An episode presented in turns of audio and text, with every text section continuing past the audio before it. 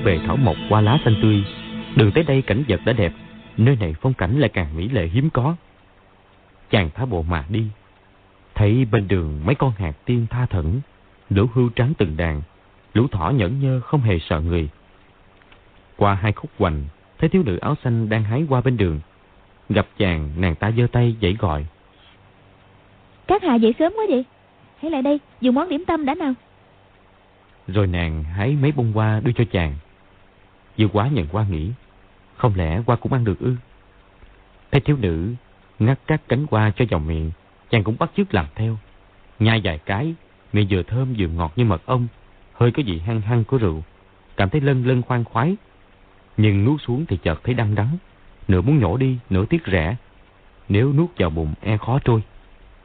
Chàng nhìn kỹ bông hoa Thấy cành và lá đầy gai Màu sắc của cánh hoa thì đẹp vô ngần Tựa như phù dung nhưng thơm hơn Như sơn trà nhưng đẹp hơn. Hỏi Cô nương là hoa gì vậy? Tại hạ chưa bao giờ gặp. Thiếu nữ đáp Cái này gọi là hoa tình. Nghe đâu hiếm có trên thế gian đó. Các hạ thấy sao? Có ngon không? Dương quá nói Thoạt đầu cực ngọt Sao lại đắng? Vậy là hoa tình à? Cái tên nghe lạ quá. Nói đoạn giơ tay ngắt hoa Thiếu nữ nói Cẩn thận Cây có nhiều gai lắm Khéo kiểu bị gai đâm đó. Dương quá tránh gai nhọn ở cành Thận trọng thò tay vào. Nào ngờ phía sau đại hoa cũng có gai Đâm ngay vào ngón tay chàng. Thiếu nữ nói Thung lũng này gọi là tuyệt tình cốc Hoa tình mọc ở khắp nơi à? Dương quá nói Vì sao gọi là tuyệt tình cốc? Tên gọi quả là Quả là bất phàm. Thiếu nữ lắc đầu nói Tiểu nữ cũng không biết vì sao nữa. Cái tên đó là do tổ tông truyền lại mà. Có lẽ phụ thân của tiểu nữ biết lai lịch Hai người sánh vai nhau, Vừa đi vừa trò chuyện. Dương quá người thấy mùi hoa thơm từng đợt từng đợt thoảng tới Lại nhìn đàn hư bầy thỏ trắng nhẫn nhơ khả ái, Cảm thấy vô cùng khoan khoái. Tự nhiên nhớ đến tiểu long nữ. Ước gì có cô cô ở bên cạnh ta, Thì ta nguyện vĩnh viễn ở chỗ này, Không ra khỏi tuyệt tình cốc. Vừa nghĩ đến đó, Chỗ bị gai đâm đột nhiên đau nhói, Buốt lên tận ốc. Còn ngực thì như bị ai dán mạnh một chùy vậy Chàng không nén được, buộc miệng kêu ối một tiếng. Và đưa ngón tay đau lên miệng mà bút chặt. Thiếu nữ hững hờ hỏi Có phải người vừa nghĩ đến ý trung nhân phải không? Dương quá bị nàng đoán trúng tâm sự Thì đỏ mặt ngạc nhiên hỏi Sao sao cô nương biết? Thiếu nữ nói Thân thể bị trúng gai của hoa tình Trong vòng 12 canh giờ Không được nhớ thương ai cả. Nếu không sẽ khổ sở vô cùng.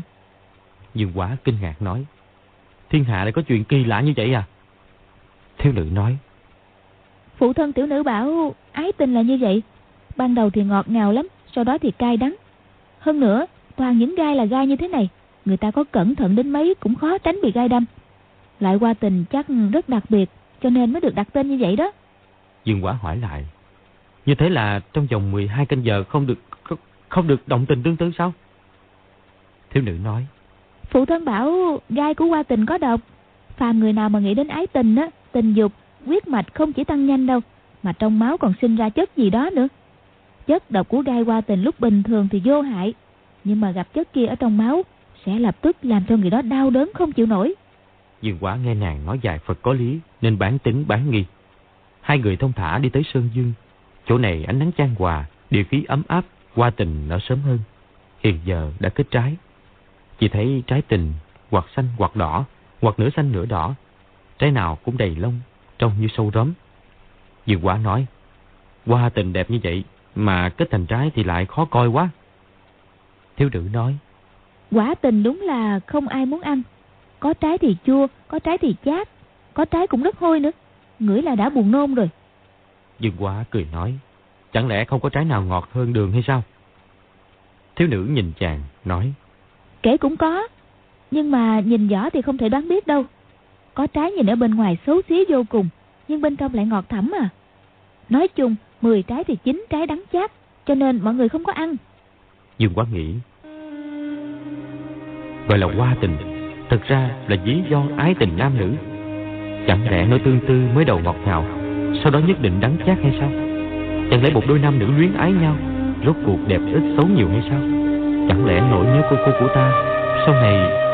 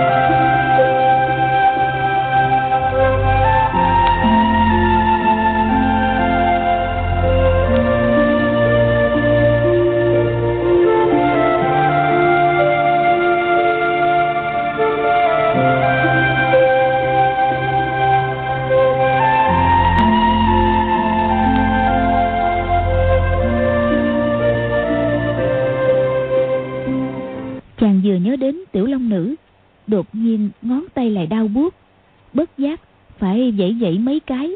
Nghiệm ra lời thiếu nữ nói, quả không sai. Thiếu nữ nhìn bộ dạng của chàng, khóe miệng như sắp cười, xong lại thôi. Lúc này, ánh ban mai chiếu trên chết vào khuôn mặt nàng, thấy rõ đôi mắt đen lấy, nước da trắng hồng, trông thật kiều diễm. Dương quá cười nói, tại hạ từng nghe kể, xưa có một vị quốc dương đem đại binh đi chinh phục chư hầu chẳng qua chỉ để thấy được nụ cười của một gia nhân tuyệt thế. Đủ biết khó có được nụ cười đến chừng nào. Hóa ra thời nay cũng vậy. Thiếu nữ bị dương quá trêu chọc, không nhịn được, phải cười một tiếng khúc khích. Dương quá thấy nàng vốn lạnh lùng, cho nên ba phần e ngại. Bây giờ thấy nàng cười, sự ngăn cách giữa hai người chỉ còn phân nữa. chàng lại nói thiên hạ đều biết khó thấy được nụ cười của mỹ nhân. Còn bảo cười một tiếng nghiêng thành cười tiếng nữa nghiêng nước. Sao tại hạ chưa thấy mỹ nhân nào có được nụ cười như vừa rồi? Thiếu nữ tròn mắt nhìn dương quá nói thật vậy sao? Dương quá nói tiếp được gặp mỹ nhân đã là có duyên phận rất lớn. Muốn được thấy nàng cười tổ tông phải tích đức. Bản thân cũng phải tu hành ba kiếp. Chàng chưa nói xong thiếu nữ đã cười khanh khách. Dương quá nghiêm trang nói nếu được mỹ nhân thổ lộ phương danh thì tổ tông phải bị tám đời tích âm công. Thiếu nữ nói tiểu nữ không phải là mỹ nhân. Ở đây chưa một ai bảo tiểu nữ là mỹ nhân cả. Các hạ chẳng nên chế giễu như thế. Dương quá thở dài nói dặn trách sơn cốc gọi là tuyệt tình cốc. Tại hạ cho rằng nên đổi tên đi thì hơn thiếu nữ hỏi đổi tên là gì? Dương quá nói phải gọi là manh nhân cốc. Thiếu nữ ngạc nhiên nói vì sao? Dương quá đáp cô nương xinh đẹp thế này mà người ta không tán thưởng cô nương. Chẳng phải là người ở đây mù cả rồi sao? Thiếu nữ lại cười khanh khách thực ra dung mạo nàng tuy rất đẹp nhưng so với tiểu long nữ thì còn thua xa. So với sự dịu dàng của trình anh và sự uyển chuyển của lục vô song cũng chưa bằng. Có điều là nàng tú nhã thoát tục, đặc biệt trong trắng. Cả đời nàng quá thật chưa nghe ai khen nàng xinh đẹp. Bởi lẽ mọi người ở đây dường như chuyên luyện thiền môn. Tất cả nhìn nhau bằng con mắt lạnh lùng, thản nhiên. Người bên cạnh, dù có cảm thấy nàng xinh đẹp, cũng chẳng dám mở miệng tán dương. Hôm nay nàng gặp dương quá, một người tinh nghịch nàng càng nghiêm trang càng bị trêu chọc thêm. Nàng nghe lời nói của chàng trong bụng vui thích nhưng ngoài miệng lại nói chỉ sợ các hạ mới là người mù đi gọi người xấu xí là mỹ nhân. Dương quá nghiêm mặt nói có thể lắm nhưng tại hạ muốn sửa câu nghiêng nước nghiêng thành thành nghiêng cả sơn cốc. Thiếu nữ hơi cúi người cười nói đa tạ các hạ đừng trêu tiểu nữ nữa được chăng dương quá nhìn cử chỉ của nàng đáng yêu, trong lòng chợt xúc động. Không ngờ lòng vừa động theo hướng kia, thì ngón tay gai đâm lại buốt nhói. Thiếu nữ thấy chàng dễ dậy ngón tay, thì hơi khó chịu, nói, tiểu nữ nói chuyện với các hạ, mà các hạ lại chỉ nhớ đến ý trung nhân của mình. Dương quá nói quan quá chừng, tại hạ bị đau tay vì cô nương. Thế mà cô nương còn trách cứ sao? Thiếu nữ đỏ mặt đột nhiên bỏ chạy.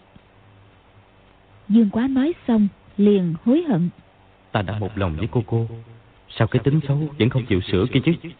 Dương quá ơi là dương quá. Mi chớ có nói nhăn nói cuội nữa. Chàng đúng là có ba phần cái tính khinh bạc vô lại của kẻ nam tử.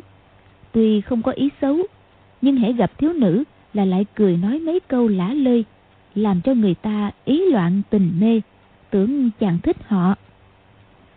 Thiếu nữ chạy đi mấy trượng, dừng lại cạnh một cây hoa tình, đứng cúi đầu ngơ ngẩn hồi lâu, rồi ngoảnh đầu lại, mỉm cười nói, nếu mà một người xấu xí nói cho các hạ biết tên, chắc hẳn tổ tông 18 đời của các hạ làm nhiều việc tồi tệ, cho nên con cháu phải gánh hậu quả rồi. Dương quá bước lại gần, cười nói, cô nương quả ưa nói ngược tổ tông 18 đời của tài hạ làm rất nhiều việc tốt nên tài hạ mới được hưởng đó chứ Câu này lại tán dương cái đẹp của đối phương. Thiếu nữ hơi đỏ mặt, nói nhỏ. Thì tiểu nữ nói cho các hạ biết, nhưng mà các hạ không được nói lại cho người thứ hai, càng không gọi tên tiểu nữ trước mặt người khác đó. Dương quá thè lưỡi, nói. Vô lễ với mỹ nhân, tại hạ sẽ bị tuyệt tự. Thiếu nữ lại mỉm cười, nói. Phụ thân của tiểu nữ họ công tôn. Thiếu nữ vẫn chưa chịu nói tên của mình ra luôn, lại dòng do. Dương quá liền chen vào. Vậy cô nương tên là gì? Thiếu nữ mỉm cười nói. Tiểu nữ không biết đâu. Phụ thân của tiểu nữ từng đặt cho đứa con gái độc nhất cái tên là Lục Ngạc. Dương quá tán dương. Quả nhiên tên cũng đẹp như người. Công tôn Lục Ngạc nói tên ra rồi. Hai người lại thân mật thêm vài phần. Nàng nói. Khi phụ thân tiểu nữ tiếp các hạ, các hạ chứ có nhìn tiểu nữ mà cười đó. Dương quá nói. Cười thì sao? Công tôn lục ngạc thở dài. Ôi, nếu phụ thân tiểu nữ biết tiểu nữ cười vui với các hạ, lại biết tiểu nữ nói tên cho các hạ nghe, không rõ phụ thân sẽ trách phạt tiểu nữ thế nào nữa. Dương quá nói. Chưa nghe có người cha nào nghiêm khắc như vậy. Con mình cười một tiếng với người khác cũng không được. Một người con gái như hoa như ngọc, chẳng lẽ người cha cũng không thương yêu hay sao? Công tôn lục ngạc nghe chàng nói vậy, bất giác rưng rưng lệ. Nàng nói. Hồi tiểu nữ còn bé, phụ thân rất yêu tiểu nữ. Nhưng mà sau khi mẫu thân tiểu nữ mất đi, phụ thân đối với tiểu nữ ngày càng nghiêm khắc. Không hiểu sao khi phụ thân lấy người vợ mới, phụ thân sẽ đối với tiểu nữ ra sao đây? Nói xong, hai giọt lệ ứa ra. Dương quá an ủi. Thôi, phụ thân cô nương cưới vợ mới xong sẽ vui sướng, nhất định sẽ đối tốt hơn với cô nương mà.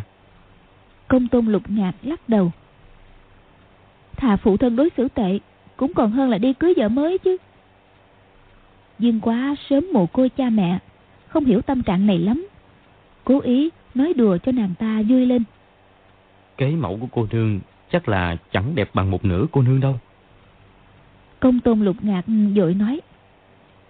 Các hạ nhầm rồi. Kế mẫu của tiểu nữ mới đúng là mỹ nhân đó. Phụ thân đã vì nàng ta... Vì nàng ta... Cho nên đêm qua... Nếu không vì bận lo hôn sự... Đời nào phụ thân để cho cái lão ngoan đồng kia trốn thoát chứ. Dương quá vừa ngạc nhiên vừa vui mừng. Chàng hỏi. Lão ngoan đồng trốn thoát rồi hả? Công tôn lục ngạc hơi nhíu mày, nói. Còn không phải thế sao? Hai người trò chuyện một hồi, mặt trời lên cao dần. Công tôn lục ngạc chợt giật mình, nói. Các hạ mau về đi chứ, đừng để các sư huynh thấy hai ta nói chuyện với nhau. Họ sẽ mách phụ thân đó. Dương quá cảm thấy thương hại cho hoàn cảnh của nàng. Tay trái nắm tay nàng, tay phải vỗ nhẹ lưng nàng vài cái, tỏ ý an ủi. Ánh mắt công tôn lục ngạc lộ vẻ cảm kích. Nàng cúi đầu, đột nhiên đỏ mặt. Dương quá chỉ sợ nhớ đến tiểu long nữ, ngón tay sẽ đau, vội trở về thạch thất. Dương quá chưa bước vào cửa, đã nghe tiếng mã quan tá, lớn tiếng phàn nàn, rằng chỉ có ăn chay uống nước lã, làm sao mà no bụng. Rồi mấy bông hoa ngọt chẳng ra ngọt, đắng chẳng ra đắng, cũng bảo người ta ăn, thật chẳng ra làm sao. Doãn khắc Tây cười nói. Mã huynh, có bảo bối gì thì thu dán lại đi ngang. Để cho rằng cấp chủ không có chút thiện ý nào đâu. Mã quan tá không biết y trêu chọc. Cứ gật gù khen phải. Dương quá bước vào. Thì có mấy bát hoa tình để trên cái bàn đá. Mấy người kia vừa ăn vừa nhăn nhăn nhó nhó. Ngay cả đại hòa thượng Kim Luân Pháp Dương cũng phải xơi món hoa tình thì không khỏi buồn cười. Chàng uống hai chén nước trắng. Nghe ngoài cửa có tiếng bước chân Rồi một người áo xanh tiến vào chắp tay cúi mình nói Cốc chủ thỉnh sáu vị quý khách tư kiến. Kim Luân Pháp Dương, Ni Ma Tinh đều là tông sư một phái. Bất kể đến đâu Chủ nhân cũng phải đích thân nghênh tiếp.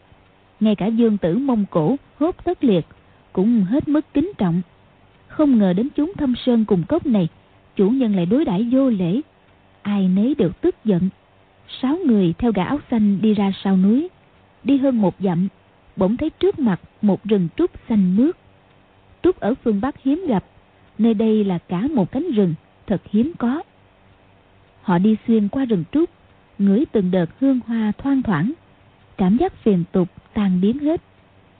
Qua rừng trúc, trước mắt trải ra một rừng hoa thủy tiên thơm ngát. Thì ra có một cái hồ sâu chưa đến một thước, mọc đầy hoa thủy tiên. Loài hoa này vốn của phương Nam, không hiểu sao lại có mặt trên đỉnh núi này. Kim Luân Pháp Dương nghĩ thầm. Bên dưới núi này phải có suối nước nóng, địa khí mới đặc biệt ấm áp. Trên hồ, cứ cách bốn năm thước lại cắm một cái cọc gỗ. Gã áo xanh dẫn đường nhảy trên các cọc gỗ mà qua. Sáu người làm theo, riêng mã quan tá thân xác nặng nề, khinh công lại kém. Nhảy được có vài cái cọc, rồi thì lội phát xuống hồ mà đi. Đi hết một đoạn đường lát đá xanh, thấy một tòa thạch thất cực lớn. Bảy người bước tới gần, thấy có hai tiểu đồng tay cầm cây phất trần đứng trước cửa. Một tiểu đồng đi vào bẩm báo, một tiểu đồng mở cửa đón khách. Dương quá nghĩ. Không biết cốc chủ có ra đón hay không nữa. Vừa lúc đó, từ trong bước ra một lão nhân râu dài, mặc áo xanh. Lão nhân quá lùng, thân cao chưa đến bốn thước, ngũ nhạt hết lên trời. Tướng mạo kỳ quái, lạ nhất là bộ râu dài chấm đất. Mặc chiếc áo màu xanh sẫm, thắt cây dây lưng bệnh bằng cỏ. Diện mạo cực kỳ cổ quái. Dương quá nghĩ. Cốc chủ quái mạo thế này mà lại sinh được một cô con gái xinh đẹp như vậy. Lão nhân giái dài sáu người, y nói. Quý khách quan lâm thật là hân hạnh. Mời vào trong dục trà. Mã quan tá nghe chữ trà, liền cau mày, nói to. Cái gì? Uống trà hả? Chỗ nào chẳng có trà, hạ tất phải đến đây uống. Lão nhân không hiểu ý, nhìn y, cúi mình nhường khách. Ni ma tinh nghĩ. Mình đã lùng, lão ta còn lùng hơn chứ. Cùng lùng, mà nhưng để xem võ công ai mạnh hơn. Ni ma tinh bước lên trước, chìa tay nói. Hân hạnh, hân hạnh. Y bắt tay lão nhân, sử hai phần kình lực.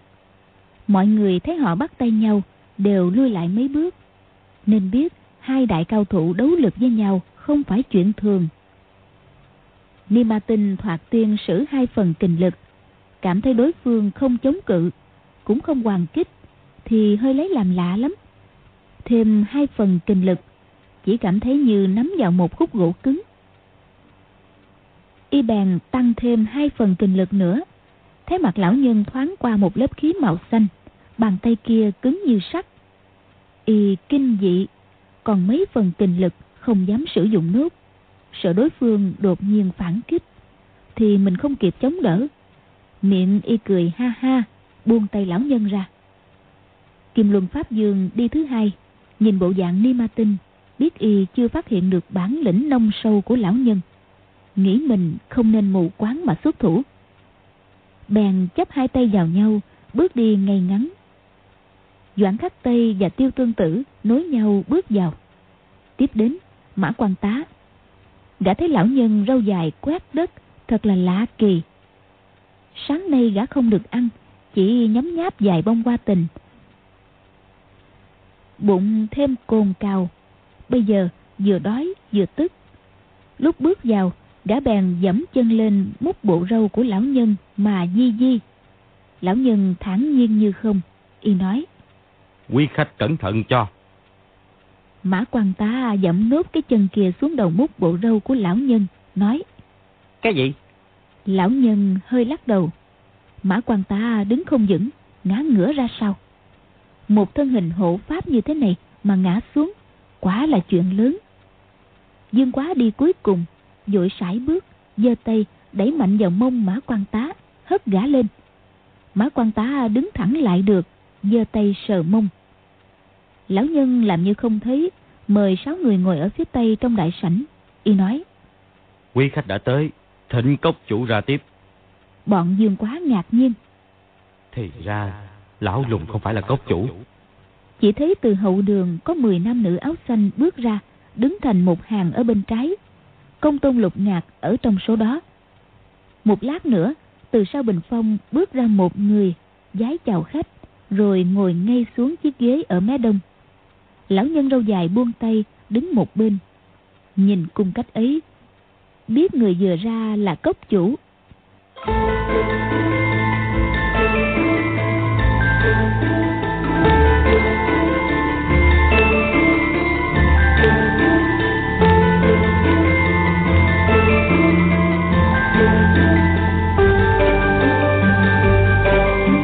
Người đó trạc 45, 46 tuổi, mặt mũi anh tuấn, cử chỉ thì phóng khoáng. Vừa bước ra sảnh, giái chào là ngồi xuống ngay. Da mặt màu vàng nến, dung mạo khô khan, không giống như người võ công cao cường. Người đó vừa ngồi xuống, các đồng tử áo xanh liền bưng trà ra. Trong đại sảnh, mọi thứ đều màu xanh. Chiếc áo bào của cốc chủ bằng đoạn màu lam nổi bật hẳn lên. Cốc chủ dán ống tay áo, bưng tách trà lên, y nói. Mời quý khách dục trà. Mã quan ta thấy trong chén trà nguội ngắt, có hai ba lát trà nổi trên mặt nước. Đoán là nhạt thết, liền nói. Nè chủ nhân, các hạ thịt á, chẳng chịu ăn trà không chịu uống, làm gì mà sắc diện chẳng ốm yếu vậy hả? Cốc chủ thản nhiên uống một ngụm trà, rồi nói. Bộ cốc mấy trăm năm nay vốn chỉ ăn chay. Mã quan tá hỏi. Vậy thì có gì hay? Tưởng được trường sinh bất lão. Trời ơi! Cốc chủ đáp. Từ thời được quyền tông, khi tổ tiên tới đây ở cư, đã giới định ăn chay. Cột cháu không dám pha giới. Kim Luân Pháp Dương chắp tay nói.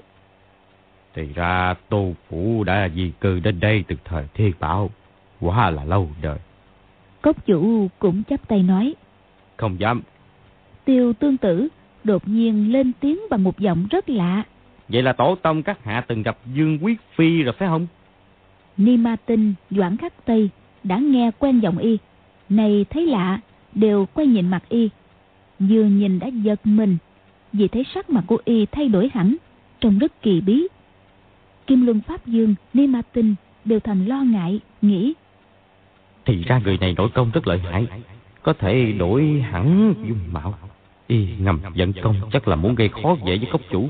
Mấy người nghĩ như vậy đều ngầm phòng bị. Chỉ nghe cốc chủ nói. Tệ tộc quả từng làm quan trong triều đời đường Việt Tông. Khi thấy Dương Quốc Trung làm loạn triều chính, với phận chí tới đây ẩn cư. Tiêu tương tử cười hô hố, y nói. Thế thì tổ tông các hạ từng uống nước rửa chân Dương Quý Phi rồi. Câu này nói ra, mọi người cùng biến sắc. Câu nói hiển nhiên thách thức cốc chủ. Đôi bên sắp động thủ đến nơi. Bọn Kim Luân Pháp Dương kinh ngạc nghĩ. Tiêu tương tử vốn thầm hiểm. Mọi việc đều để kẻ khác đương đầu. Sao hôm nay y lại xông ra trước thế này? Cốc chủ hoàn toàn không lý đến.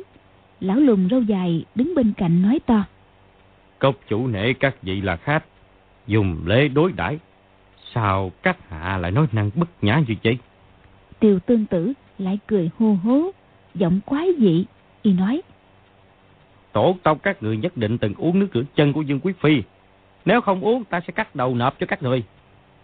Mã quan tá lấy làm lạ, lại hỏi. Nè, Tiêu Tương Huynh, sao Huynh biết?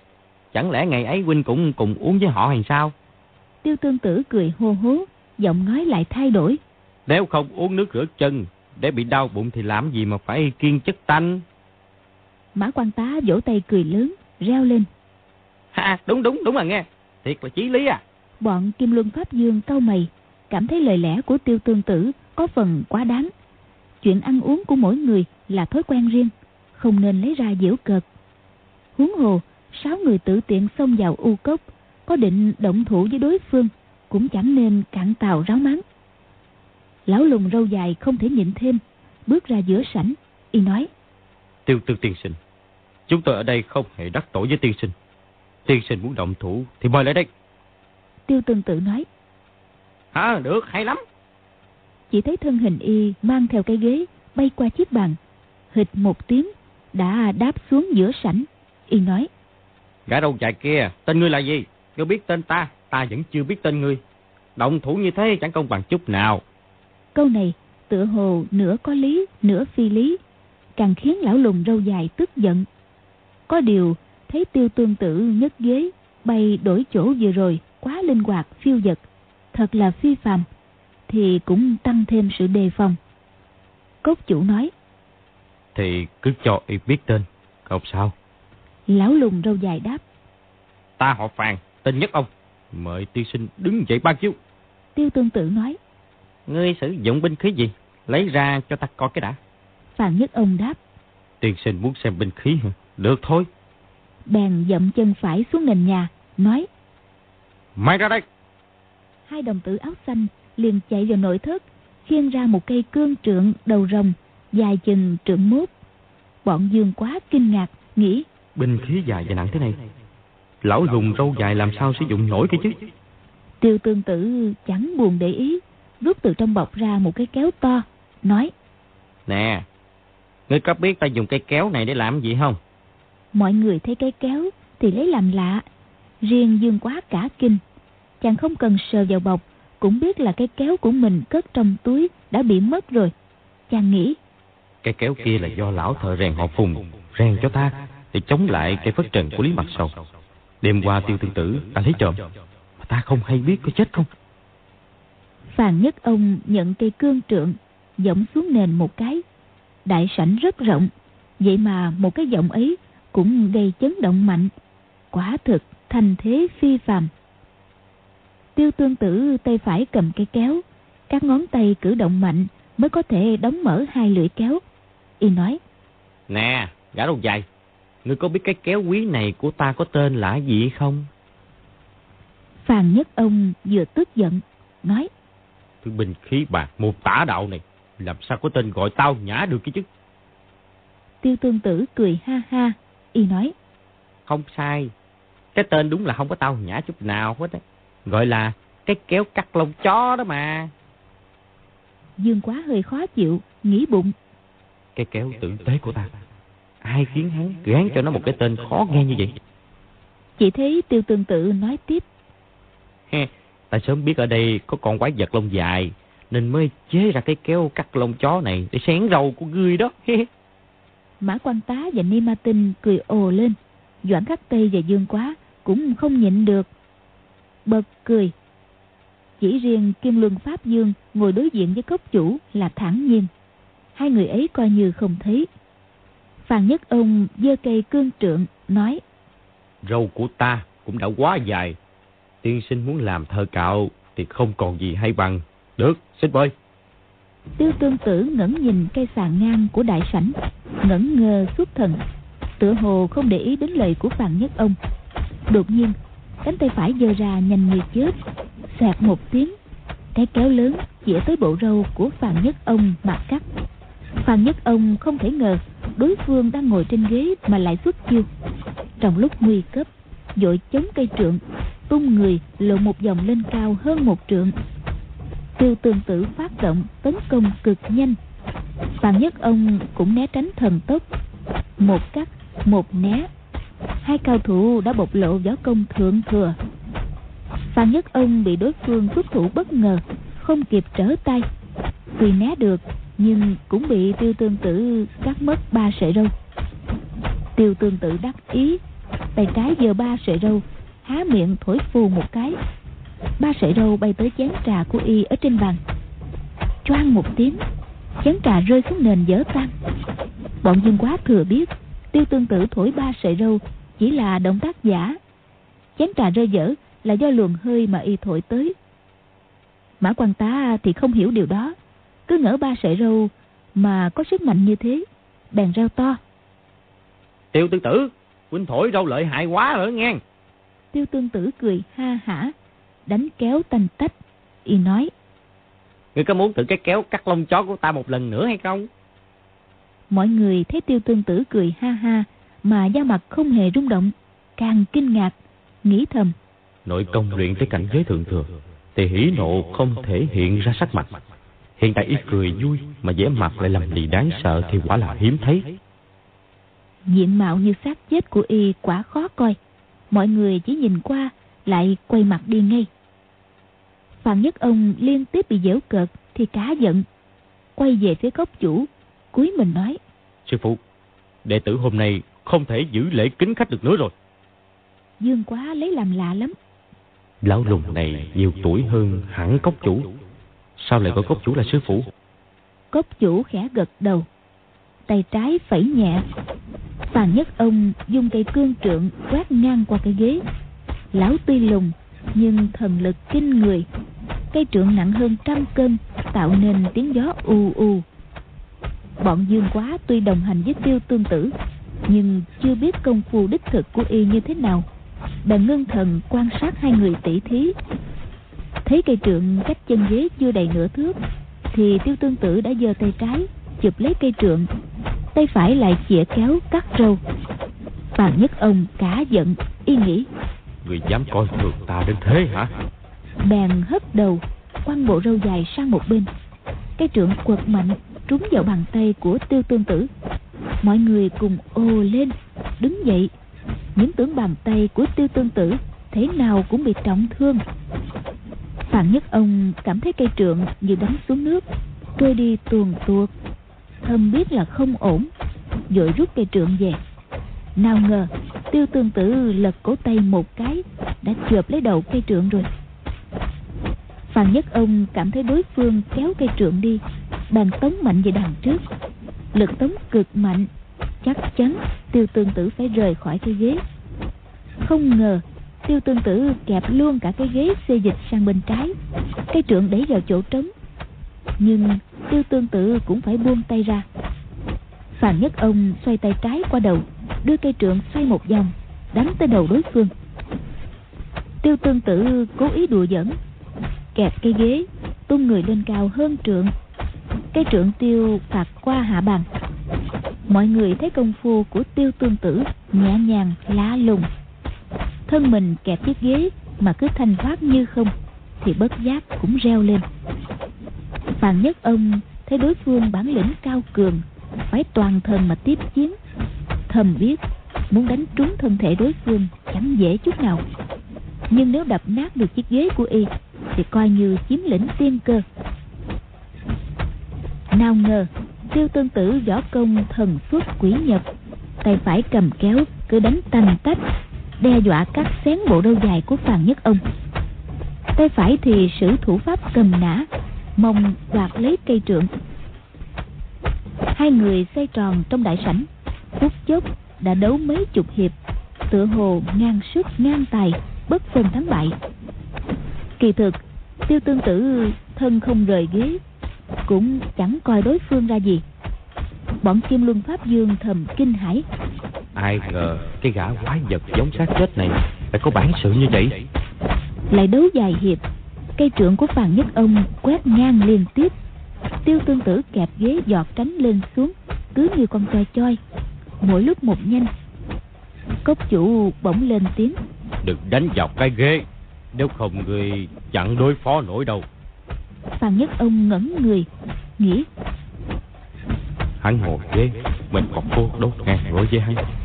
Nếu để hắn đứng dậy e rằng phía sau chà chiêu Mình đã bị hắn cắt mất bộ râu Đột nhiên Lão thay đổi trượng pháp Xoay như điên cây trượng xung quanh mình. Cốc chủ thấy tiêu tương tử Cố ý đùa giỡn Đấu thêm một chút. Phan Nhất Ông nhất định sẽ đại bại Bèn chậm rãi rời bàn Y nói. Nhất ông Ngươi không phải là đối thủ của vị cao dân này đâu. Hãy lui ra. Phan Nhất ông nghe lệnh sư phụ Đáp. Dạ sư phụ. Lão định thu chiêu lui ra Thì tiêu tương tử kêu to. Không được không được. Rồi thân hình rời cái ghế Bay lên Tính chộp lấy thân cây trượng. Chỉ nghe bợp một tiếng Cái ghế bị cây trượng đánh dở nát. Xong thân cây trượng Đã bị tiêu tương tử Dùng tay trái giữ chặt rồi lấy chân trái đè lên, đồng thời kéo cái chĩa ra. Chỉ cần bập hai lưỡi kéo vào nhau là bộ râu dài của phàn nhất ông sẽ tiêu ma. Ai ngờ phàn nhất ông nuôi bộ râu dài là để sử dụng nó như một loại binh khí mềm lợi hại, cách dùng giống như nhuyễn tiên, dân trữ, liên tử chùy. Chỉ thấy phàn nhất ông hơi lắc đầu, bộ râu dài đã cuốn lại, không chỉ thoát ra khỏi lưỡi kéo mà còn quấn lấy nó cái đầu ngửa ra phía sau Cái kéo đã bị đoạt đi rất mạnh Tiêu tương tử kêu to Ây da, ây da, lão lùng râu dài Bộ râu của người lợi hại quá chừng. Ta phục người đó. Một tay y giữ cái kéo đang bị kéo đi. Một tay giữ cây trượng. Nhất thời do dự chưa quyết. Miệng cười hô hô y nói.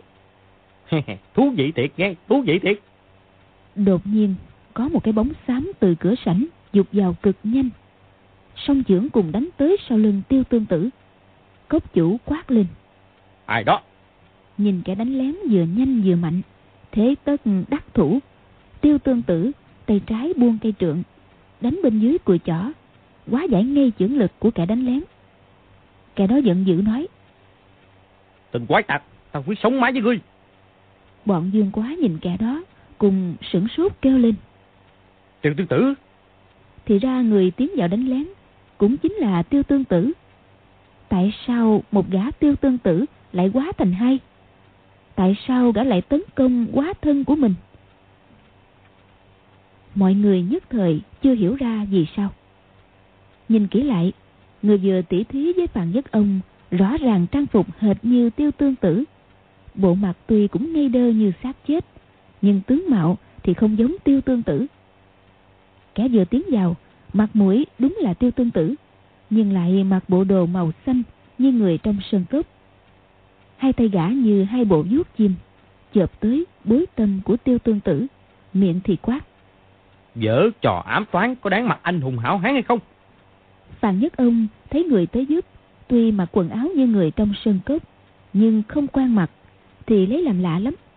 Xách cây trượng lùi sang một bên, nhìn hai người như hai tử thi kia đấu với nhau ù ù, ào ào. Dương quá lúc này đoán rằng người sử dụng chiếc kéo kia chắc hẳn đã lấy trộm cái mặt nạ của chàng mà đeo lên mặt. Lại đánh tráo bộ quần áo của tiêu tương tử để lọt vào đại sảnh. Vì mặt mũi của tiêu tương tử bình thường trông như xác chết, nên thoạt đầu không ai nhận biết.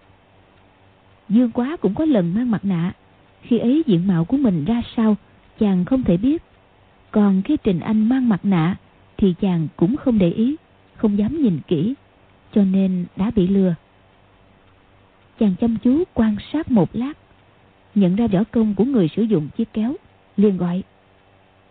Chú Bá Thông, hãy trả lại cho giảng bối cái mặt nạ và chiếc kéo. Nói rồi, chàng nhảy ra giữa sảnh, giơ tay đoạt lại chiếc kéo. Người kia chính là Chu Bá Thông. Lão đã sơ ý để bốn đệ tử của tuyệt tình cốc dùng lưới đánh cá bắt giữ. Nhưng lão thần thông quảng đại, bốn người kia chỉ sơ ý một chút, đã bị lão phá lưới thoát đi. Lão nấp sau mái đá, định gây náo loạn sơn cốc một phen. Vừa hay, thấy bọn dương quá sáu người tới đây. Đợi đêm khuya, lão mò vào điểm nguyệt tiêu tương tử, giác y ra khỏi thạch thất, cởi lấy quần áo của y mặc vào người mình. khinh công của chu bá thông cao siêu, nên bọn kim luân pháp dương cố nhiên không hay biết gì.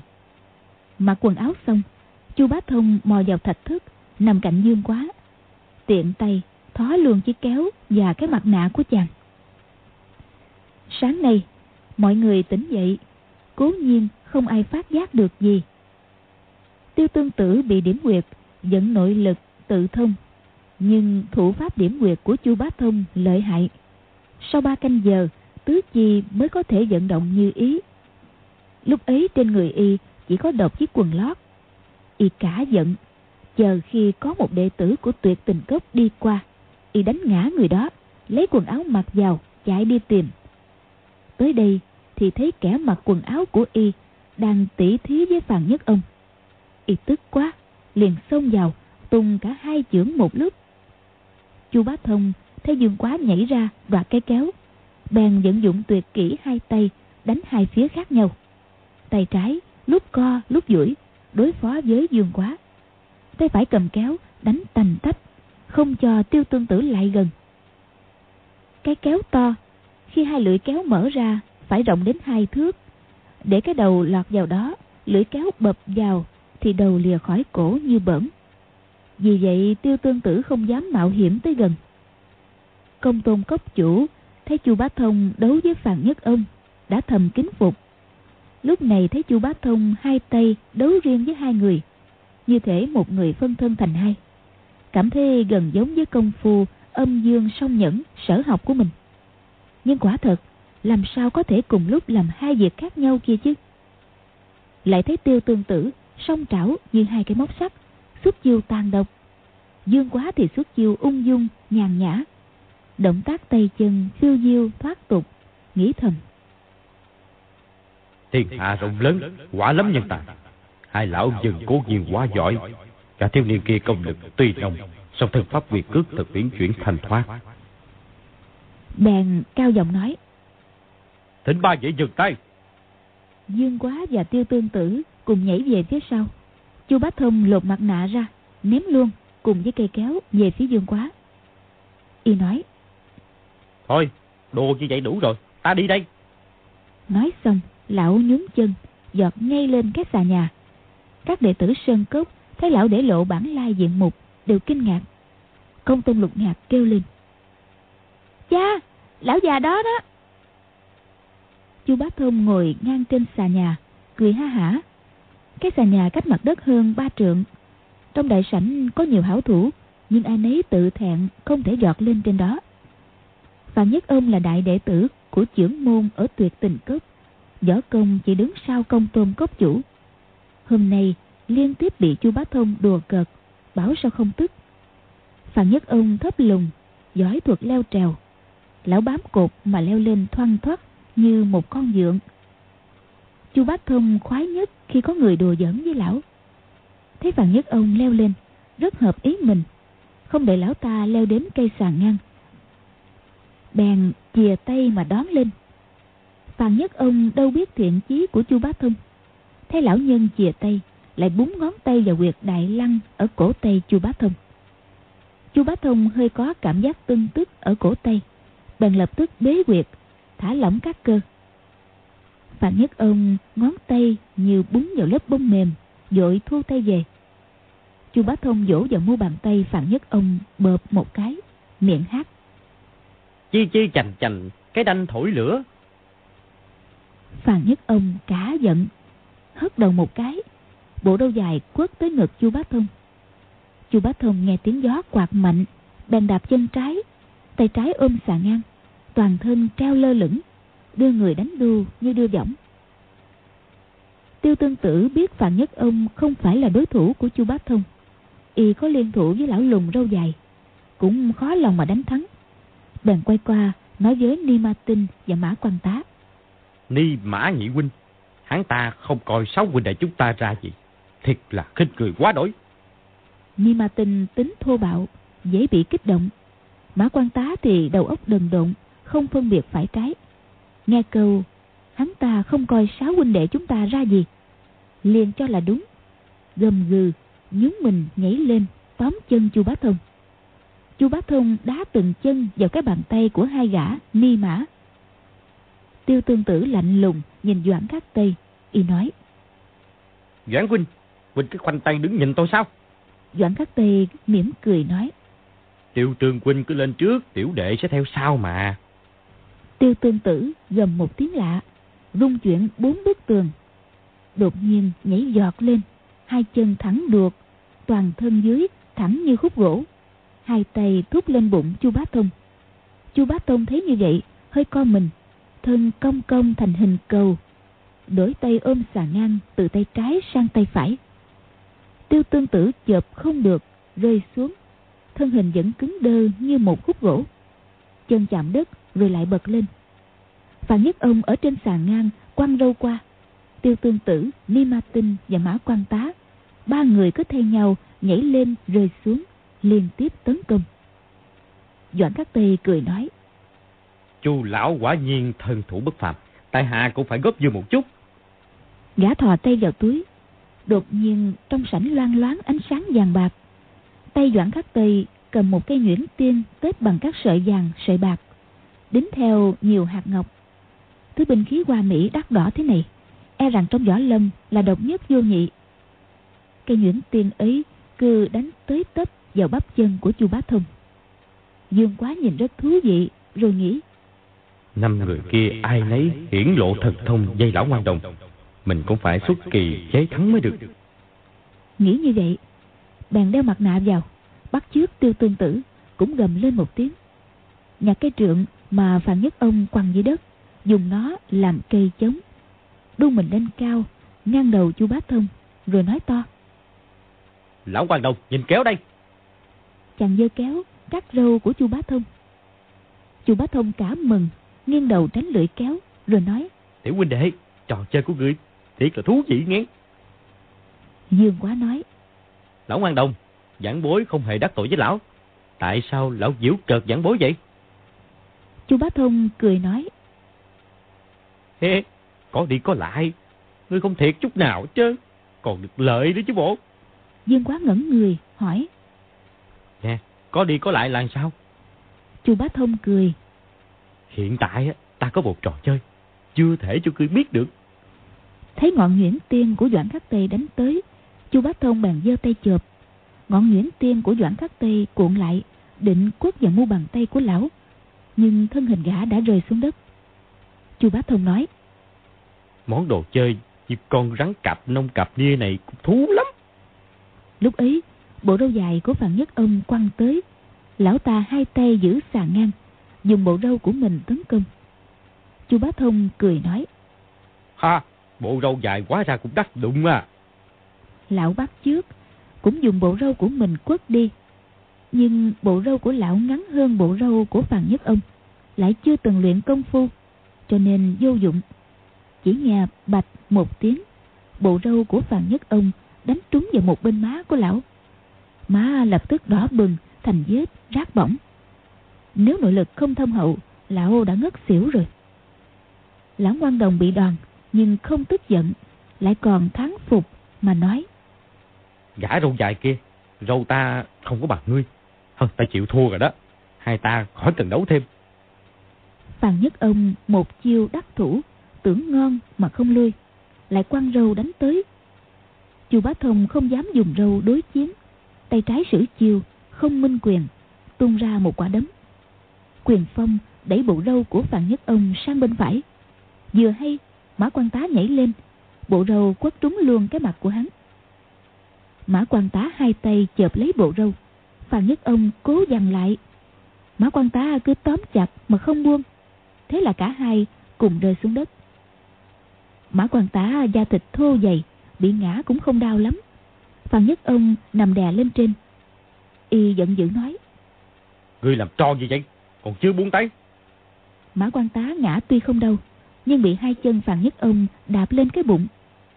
Rất khó chịu, cũng tức giận mà quát lên. Ta không buông đó. Lão làm gì được ta? Nói rồi, dùng cánh tay lực lưỡng quấn luôn mấy vòng bộ đâu. Phan Nhất Ông đánh một chưởng, Mã quan tá né đầu tránh. Ai ngờ, đó chỉ là hư chiêu.